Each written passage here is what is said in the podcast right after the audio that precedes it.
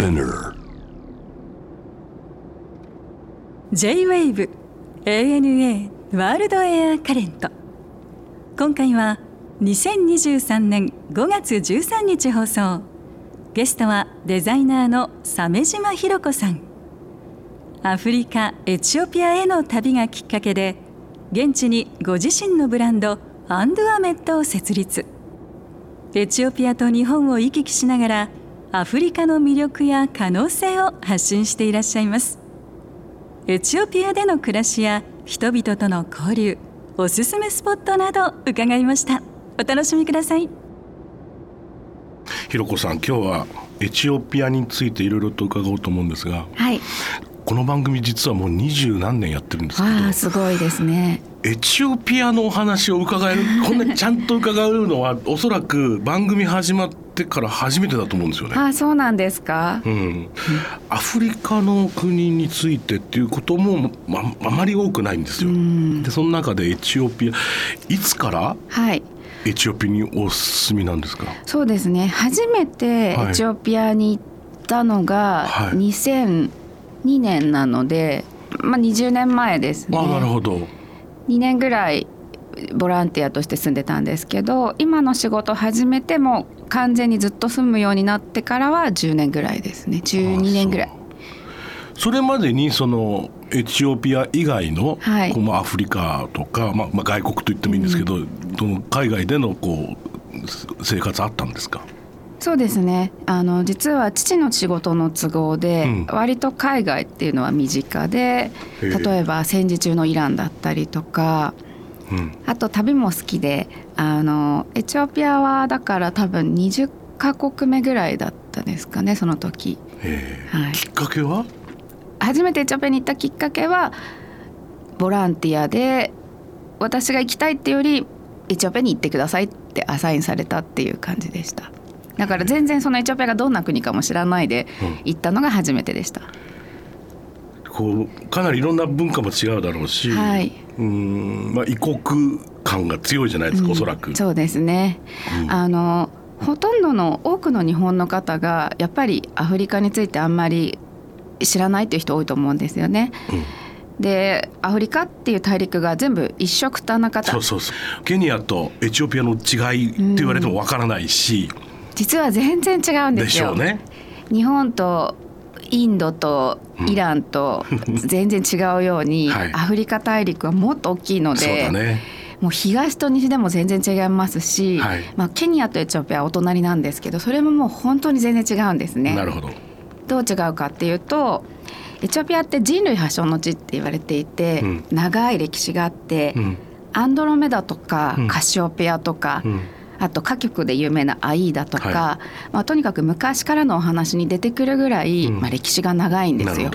だからそこで育まれたうん。いろんな文化がとにかく本当にそこにしかないものがたくさんあって、しかも植民地化されていないので、うん。今もそれが日々の生活の中に残っているんですよね。なるほ。どね。例えばエチオピア正教っていうエチオピアにしかないキリスト教を信じていたり、うん。それはほとんどのアフリカの国がヨーロッパに侵略された時にあの植民地化された時に回収されたカソリックとかじゃなくて、えー、とヨーロッパにキリスト教が渡るよりもっと早くうんうんから生まれたうんエジプトイスラエルエジプトを経由してきたあの原始キリスト教だったりとか、言葉も本当にアフリカ大陸でほぼ唯一独自の書き文字があったりうんうん。伝説もたくさん残っていて。うんあのカルディコーヒーのカルディ君っていうのはそんな伝説エチオピア人の男の子の名前であそうなんだ。コーヒーを発見したエチオピア人の名前なんですね。いろんなあのあとは美女の国っていうふうにも言われていてうん。アフリカンっていうとこう大きくて、うん。鼻も口も目も大きいイメージがうん。ある方多いと思うんですけど、うんほっそりとしていて、うんエキゾティックな顔立ちでスーパーモデルを一番多く輩出している国だったりもしますあアフリカの中で。と。はい。初めて行った時にここんなに長く住むっていう予感いとかってあった？然思わないです本当に思わなくて、うんやっぱり難しいところもあるんですよね。その植民地化されてなくて、はい。その分誇りが非常に高くて。あそうだね。でも戦争も多いじゃないですか。そうですね。言ってみればずっとだから戦い続けてる国ではあるよね、うん、そうですね、うん。つい去年まで戦争をやっぱりしていて、うん。去年の末ですね。やっと戦争が終わったばっかりですけれども、うんでもそんな、まあ、イランにいらっしゃったこともあるっていうことは、かなりその戦場での経験っていうのはあるわけでしょ。でもそさ大変。いやそうわざわざさってみんなに言われちゃうでしょ。大変じゃないですかって。ね。うん、なんでやってるんですか？エチオピアに住んでそこで自分の会社を経営してファッションブランドやってるんですけれども、はい。あのなんでエチオピアでそんなことしてるの？っていうの 本は当だよね。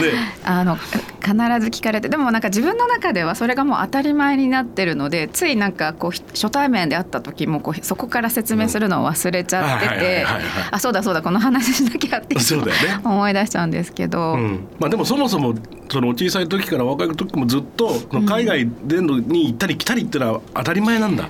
そうですね。そんそこまで当たり前っていうほど転々とはしてないですけどでもあの外国の方がうちに遊びに来たりもしてましたし、うん。あの私自身もそういうのに興味があったんですなねきっと。いろんな国の人に会って話して自分とは全然違う価値観を信じているっていうのがこうショックだったりとか、面白かったり、うん。もっと知りたいとか、うん。そういう好奇心は思い出してみれば子どもの時からあったかなと思います。何人ぐらい、うん。今あのお仕事され雇ってる人ですか？そうそうそうそう。20名弱ですね。17名18名ぐらいですかね。はい。それもみんな束ねて。でこう束ねられてないですけど。みんなこれぞダイバーシティという感じでこうなんかよくこうダイバーシティエチオピア人というだ、外国の方とやってそうやっぱりダイバーシティの事例だと思うんですけどってよく言われるんですけど、エチオピア人っていうより、うん。エチオピアっていうな日本っての中にももちろんいろいろな人いると思うんですけれども、エチオピアさらにもう国の中がもうダイバーシティというか、80の民族、はい。でうちのスタッフ18人しかいないけど言語もバラバラなんですよ。で宗教もいろいろ。うん。でムスリムもいる。いますね、うん。あとは educational background もバラバラで、はいその大学一番いい大学出てるエチオピアで人もいれば、うん。小学校も幼稚園も行ったことない文字の読み書きもできないっていう子もいるんですよ。もうそれを束ねるのは なんか束ねられてないんです。け 結論は束ねられてません。ああまあでもお仕事それ皆さんと一緒にできてるってことはすごいですよね。そうですね、はい、もうわちゃわちゃやってますね。可愛いカバンですね。僕は先ほどホームページを見せていただいたんですけど、カバンが中心と思っていいですか？えーとですね、売上的には最近はジャケットもあの非常に大きくってこの今私も着てるんですけれども、こういったものだったりとか、はい。あとはこのジュエリーうん。これ何でできてると思いますか博士さん？それゴールドとかじゃなくてってことね。そうですね金属は金属なんですけど何かをアップサイクリングして作ってあるんです、そうなんですか。はい、ちょっと意外なものですへえ。でどういうこと？アルミの缶とか？あ違うーまあなんかそういう感じなんですけど、うん。正解を言っちゃうと銃弾なんですね、あマイゴッド。もうこういうものがあるから戦争が終わらないんだよねと。こういうもの全部人を輝かせるものに作り変えちゃおうと、うん。人を悲しませるものじゃなくて、うん。っていうコンセプトでうん。現地で作られてるもの。これはまあうちの工場じゃなくて買い付け品なんですけどいろいろそういったものも扱ったりしてます。なるほど。何年になるんですか？このブランド？アンドゥアメットっていいんですか？はい。アンドゥアメットってどういう意味なの？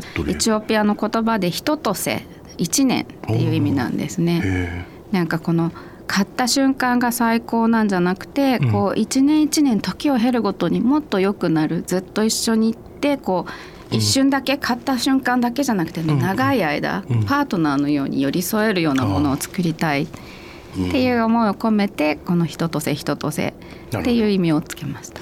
このシープスキンエチオピアシープスキンってのはやっぱりかなり有名なんですか？はい。日本ではねそんなに知られてないですけれども、革業界ではやっぱり最高峰のレザーっていうふうに認知されていて1億円ぐらいするような車のシートだったりとかあと50万とか100万とかするようなイヤフォンのイヤパードとうんかヘッドホンかうんに使われてたりするっていうふうに聞いてます。柔らかいのねきっと。はい、柔らかくてなおかつとっても丈夫なんです。うんどうですか？お仕事されてて、まあ、よくうん、今割とこう世間といいますか世界中で言われてることは今後例えばあー2030年40年になると、アフリカあるいはインドなんとかが台頭してきてっていう話があるじゃないですか。はいそうですね。まあ、今盛んに言われてるのは中国だと思うんですけれども、でもエチオピアとかと中国の投資すごいでしょ？すごいですよ。ですよね、はい。ほとほぼ中国でしょ今、はい、80民族、うん。今までいたけど最近81になったなるほど。チャイナっていうのは現地の人でこうちょっとブラックジョーク的な感じで言われてますね。そうだよね、はい。まだかなりのインフラも整ってきてるってこと？そうですね。あのものすごく差があるっていうそのちゃんとしてるところはもうびっくりするぐらいビルも建ってたりとか、車もものすごく多くて、皆さん携帯電話で話してて、うん。でインフラがその日本みたいなこうないので例えばこうドローンで物運んだりとか、あのモバイル一つでビジネスしたりとか。でも一方で裏路地に入ると水も電気もインターネットもないっていう生活を今もしてる人が大半ですね、うん。国民の大半はそういったインフラにはアクセスがない生活をしている状況です。なるほど。私たちの工場も電気はもう週5日ぐらいは止まりますかね。え週5日？はい、週5日それがまあ丸1日続く日もあれば、まあ、3時間ぐらいでまた戻る日もあるんですけどとにかくこういうふうに日本みたいにずっと電気があるっていうことはないです。そっか。それが当たり前だと思って生きている人たちがいっぱいいるってことだそうですね。私も含めて。うーん。電気停電した時の対処はどうするんですか？その日常的にそんだって週に5日？それがすごいんですよ。何すんのだって。私なんかはやっぱりこう あのわあもう来週出荷なのにどうしよう,、うんこう進捗遅れちゃうとかってこう焦るんですけど、ん。あみんなは鼻歌歌ってあのラジオがこう止まっちゃうのでら鼻歌を代わりに歌って電気の代わりにろうそくつけて、うん。その瞬間瞬間を結構エンジョイして5時になったら帰るみたいな感じですね。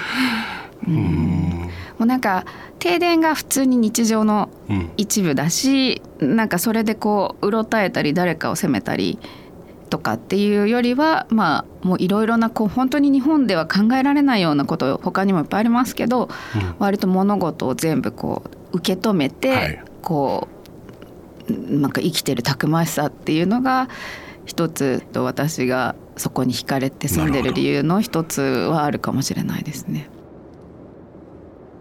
エチオピアのこともちょっと聞かせていただきたいんですが、まず暦のシステムが違うと。そうですね。僕もおぼろげにはなんか知ってますけど 一体何が起こってるんですか？あの 今エチオピアにエチオピア7年こう、は昔なんですよね。2016年ですねなので。でしかも、えー、と9月うん、え10つねちょっと待って。に2016年ってみんな言ってんの？みんな言ってます。みんな言ってるしなんなら、えー、と9月12日が一が元旦なんですよね。はい。で1ヶ月は30日しかないからず帳れてくるんだよね。尻を合わせるために5日間だけうん。しかない月が13ヶ月目があったりします。それはまあ我々の言うウルード氏みたいなもんだわなまあそうそうですね。31日が日本でも5回あるのかな、うん。なのあでそれを帳尻合わせる。うんある合わせるよね。はい。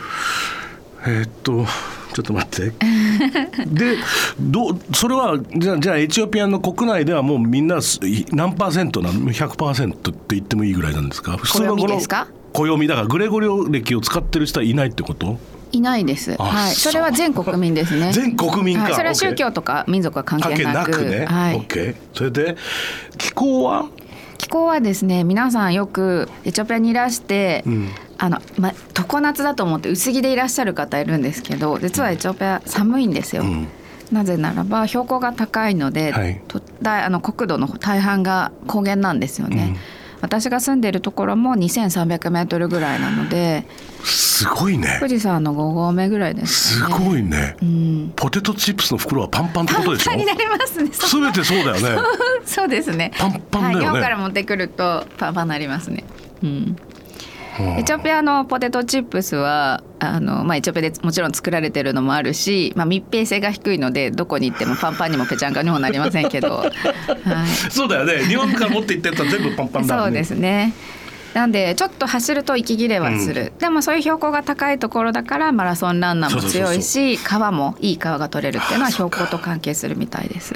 ねカレンダーっていうか暦だけじゃなくて時計も違うってそうですね。聞くんですけどそれはどういうことなんですか？あの日本朝は1時から始まる。でもすごく私は合理的だと思うんですけど朝の7時を1時って呼ぶんですね。OK 朝のし7時が1時ね。はい。うん。なのであの7時から始まって、うん。まあ12時まであるんですよ。で12時は6時か12時ですね。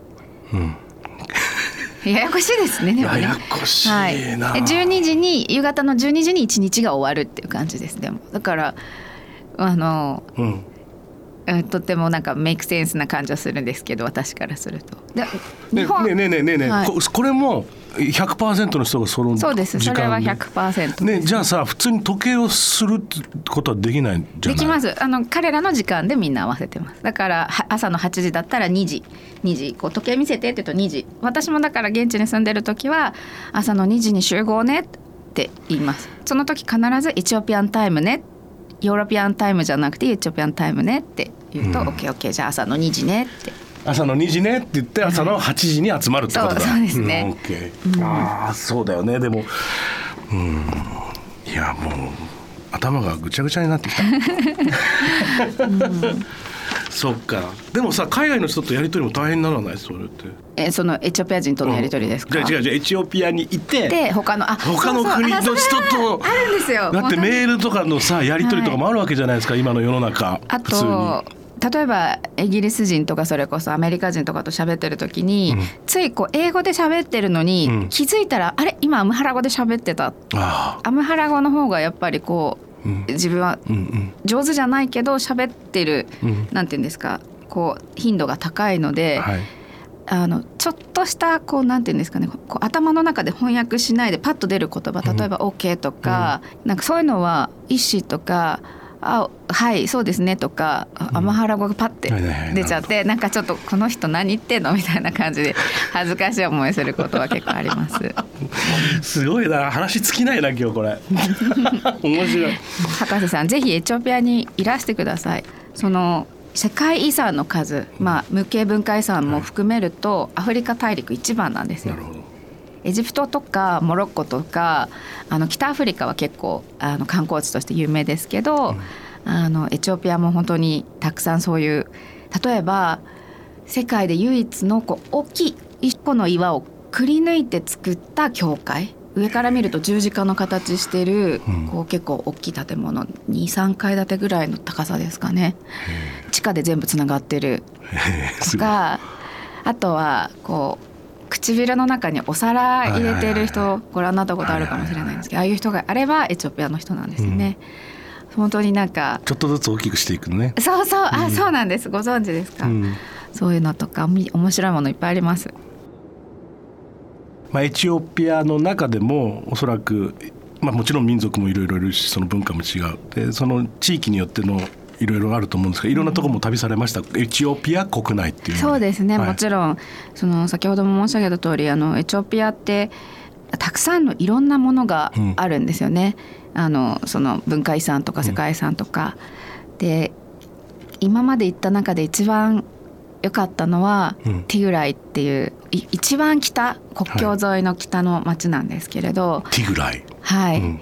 そこはなんて言うんですかね。もう見渡す限りのこう何にもないこう大草原うん。にこうなんていうんですか渓谷、うん。グランドキャニオンとかああいう感じのこう、うん。大きな渓谷で人々が今も伝統的な生活をしていて真っ白な民族衣装を着て、うん。まあ、とても美しい人たちなんですけれど、まあ、そういう人たちがこうコーヒーエチオピアが、まあ、コーヒーの発祥の地なんですそうですね。がまあ、コーヒーをこう独特のこう壺でグツグツ煮立てて入れてくれて、なんかそこ旅した時ことが一番自分にとっては印象的です。あそう。美しい。とっても美しかったんですけど、まあ、そこが本当に戦地あのになってもう全てが壊されて私たちの工房にもその出身地の子がいて家族が生きてるのか死んでるのかもわからない状態が2年間ぐらい続いたりとかして本当に私も心配してたんですけど、うん。はい。まあ、今は戦争終わってはい。少しずつ復権が進んでいるようですね。南部はどういったことになるんですか、南部はまた全然違う文化で、うん。あのこいわゆるなんていうんですかね裸族というか、はあはあ。その本当に。まあ、お洋服着ないでうん。土の上で生活をしているような人たちが住んでいて、それこそあのお皿唇に入れてる人たちとかもその南部なるほど。面川の流域に住んでいるんですけど、それもその南部の中でも裸族で一緒とかじゃなくて、細かい。民族がいっぱいいて。例えばこの民族は赤土でこう模様を描く、はいはいはい。この民族は白い土で模様を描く、はいはいはいはい。この民族はこうひょうたんみたいなのをかぶるとか、で言葉もあるし彼らはお互いにもう自分たちは自分たち、彼らは彼らと思っていて、そういうのもあの面白くて。実はその裸族の人たちの合コンにも行ったことあるんですよ私。うん。それどうやどうやって参加するの？あのなんかわそのエリアではい。観光業をしていた友人に連れてってもらって、うん。その友人はその州長さんとすごく昔から仲いいお友達で、はいで行ってみるって言われて「行く行く」って言ってうん行ってそうあの花市もめみたいな感じで、はいこう男と女がこう一列になって、はいこうその好きな子の前でぴょんぴょんぴょんぴょん跳ねて、はいなんかはいそういう感じでした。何対何になったのその時いやもうたくさんなのはいたくさんですね20人ぐらい対20人ぐらいみたいな感じでしたかね。えでも彼らとしては真剣な婚活みたいなやつ婚活ですね。あすごいじゃない。真剣なんだけど自由で、はいはい。さ その州長さんの家で行く前に私ご飯もごちそうになって、うん。奥さんとか子供とかもいたんだけどその州長さんも若い女の子の前でぴょんぴょん跳ねたりとかしてはい。私ものとこにも来ました。やったー来たと思って私も一緒にぴょんぴょん跳ねました。ぴょんぴょん跳ねってそれからそれでおしまいなの？あのそのエチオピア人の友達が、はい。ちょちょっともうこれ以上はダメって言ってこれ以上だとちょっと先に進みすぎちゃうからって言ってこう私をこう連れ帰って、はい、すっごい experience ねそれ。面白い楽しかったです。まあいあのえエチオピアの人たちみな皆さん一夫一妻っていうか一人ずつなんですか？そうですね。宗教がまあいろいろありますあそうだね。が、あの首都で住んでる人は基本的には一夫一夫制ですね。うん。ただ南部のそういう人たちはもう本当に割と自由というか、まあもちろん彼らの中の決まりはあるのかもしれないんですけど、あの牛とかをいっぱい持ってる人はあそっかそっかたくさん奥さんもそうなんね、はいいたりとかして、ああ家畜の数とかその規模によるって聞いたよね。その合コンでもはい順番にいきなり最初から踊るんじゃなくて、ええ。最初にこう俺は牛を何と思ってる羊を何と思ってる、ヤギを何と思ってるってこう宣言するんですよ。でこうやっぱり州長はたくさん持ってて、うん。州長の弟だとちょっと下がってみたいな感じで。なんかこんなに、ね、みんなお洋服も着ないし、うん。こう宗教とか言葉とか全然違うけどうん。男性のこうん。う価値っていうのが資産状況なんだな、日本と一緒だと思って。これは世界各国共通だと。そうそうそうです。それは結構驚きでしたね。面白いな。でもそういうことだよね、まあ、力なりっていうことですからね、やっぱりうっとり聞いてるんですよこう女の子たちが「あの人は羊何十頭持ってるんだ」みたいな感じで。ちょっと視線がラブになるっていそうですね。あ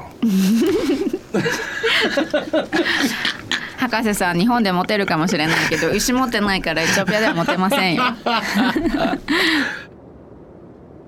その他にもねたくさん、まあ、旅行と申しますかいろいろ海外での生活をされてると思うんですが印象的なところとしてネパールを挙げてくださったんですけどはい。これはどういう旅っていうか何をされてたんですか？そうですね。初めて一人旅をしたのがネパールであの時楽しかったことが、今のこう自分が旅が好きでいろいろ今も一人旅とかをよくするんですけど、うん。そうなんか一人旅でネパールをえ選んだそのきっかけっていうかその理由ですかっていうのはどこに？ねあそんな深く多分学生時代だったしなんか知らない世界に行きたかったんです、あはいはい、多分。見たことないものが見たくて、欧米とかじゃないところに行きたかったのかもしれないですね。うん。うん、ネパールの旅は何が面白かったですか今までその例えば友達とか家族とかと旅をしてこう困ったことがあったらなんとかなったけどこう自分で何とかしなきゃいけないので、うん。とにかくいいろいろな方と話してそれが面白かったんですかね。うん、話して知ったことが全然それまでの自分にはなかった知らなかったことだったってこと？そう。あの文化も本当にあのカラフルな色彩もうん。全てが興味深かったし私すごくネパールで今いろいろな方に会って一人一人結構今も覚えてるんですけどこう小学生みたいなちっちゃい男の子からラブレターもらったりでも一番印象的だったことはショッキングだったこととしてそのポカラっていう街を歩いていた時に、まあなんかちょっと話した仲良くなった人があの、まあ、観光案内というかガイド的なことをしてくれるって言ってくれてで話を聞くとあのとても知的な人でいろいろ話してこう説明しながらこうこれはこういう焼き物でこの家はこういう風でとか、はい。まあ、やっぱり現地の人の説明があると面白さが全然違うなって思って聞いてたんですけどでなんかすれ違った時に、うん。あの人がえー、となんていう名前だったかな。なんかとにかくカーストが下の人とすれ違って、はいはい。それですごく彼が慌ててあの子と私は触れたらもう家には帰れないし、うん。家族にも怒られると。絶対触れられない。ふもう触りたくない。って言い出してすごくそれまで知的な感じで喋ってた人がやっぱりそれをむき出しの嫌悪でそういうふうに話した時に、全く自分の中になかった想像ができなかったことです。ごくショックを受けて、でもそれももちろん否定できなくてそれがそうだね。なんていうかネパールのリアルなんだなと当たり前だしね。そう思ってあ世界は本当に知らないことだらけだな。なんか知った気になって、うん。えーね、こうもちろんそういうのがあるっていうのは社会の授業で習ったかもしれないけど、あ本当にこう見た時の自分のショックうんでもこういう体験をもっとしないといけないなって思ったのが、はい、今でも覚えてます。でもそれは肌で感じるとさ全然違いますよねう。んそうですね、うん。ひろこさんこれからまたこういろいろな旅の計画あるいは何かあるんですか？予定と申しますか？夢でもいいですけど。そうですね、うん。なんかこの数年はやっぱりコロナの影響もあって、まあ、ずっとエチオピアから出られずにいたんですけれども、はい。あのやっといろいろ落ち着いて規制も緩和されてきたので、あのどんどんいろんなところに行きたいなと思ってます。うん。エチオピアで羊の皮があの素晴らしい羊の皮があるけどあんまりその知られていなかったみたいに、本当に素晴らしいものアフリカにまだまだたくさんあると思うんですよね。うん。なのでそういうものをこう見つけて自分の足を使って発掘して、うん。それを現地の人と一緒にこう磨いて、いろんな人たちに紹介していくっていうことをこう生涯かけてやっていく。それがまあ自分の夢なので、うん。これからちょっとそれをもっとやっていきたいなと思います。いいですね。ちょっとアフリカの旅が決まったら連絡しますね。あーぜひぜひはい 行ってみたいもうここは絶対行った方がいいところとか、うん食べてほしいものとかいっぱいありますから。でしょうね、はい楽しみだなさてこれ最後にあのこれ必ずゲストの方に伺ってるんですがひろこさんにとっての旅って一体何ですか、そうですねいろいろ考えたんですけどちょっとありきたりになっちゃうかもしれないんですけどやっぱり自分の発見することかなって思います。うん。あそうだよね。いろいろ全然違うものを見てあ自分と違う自分はこうじゃないと思ったり全然違う世界であここは似てるなって思ったり、なんか触れ合うことで自分分かってなかったモヤモヤしてた自分がこう見えてきて、旅をたくさんして自分が今あの、まあ、自分のやりたい仕事をしてるわけなんですけどこう旅をすることでこう自分が見るべき方向性進んでいく方向性北極星の方向性がこう分かってくるうん感じはしています。楽しかったですありがとうございましたどうもありがとうございました。ANA World Air Current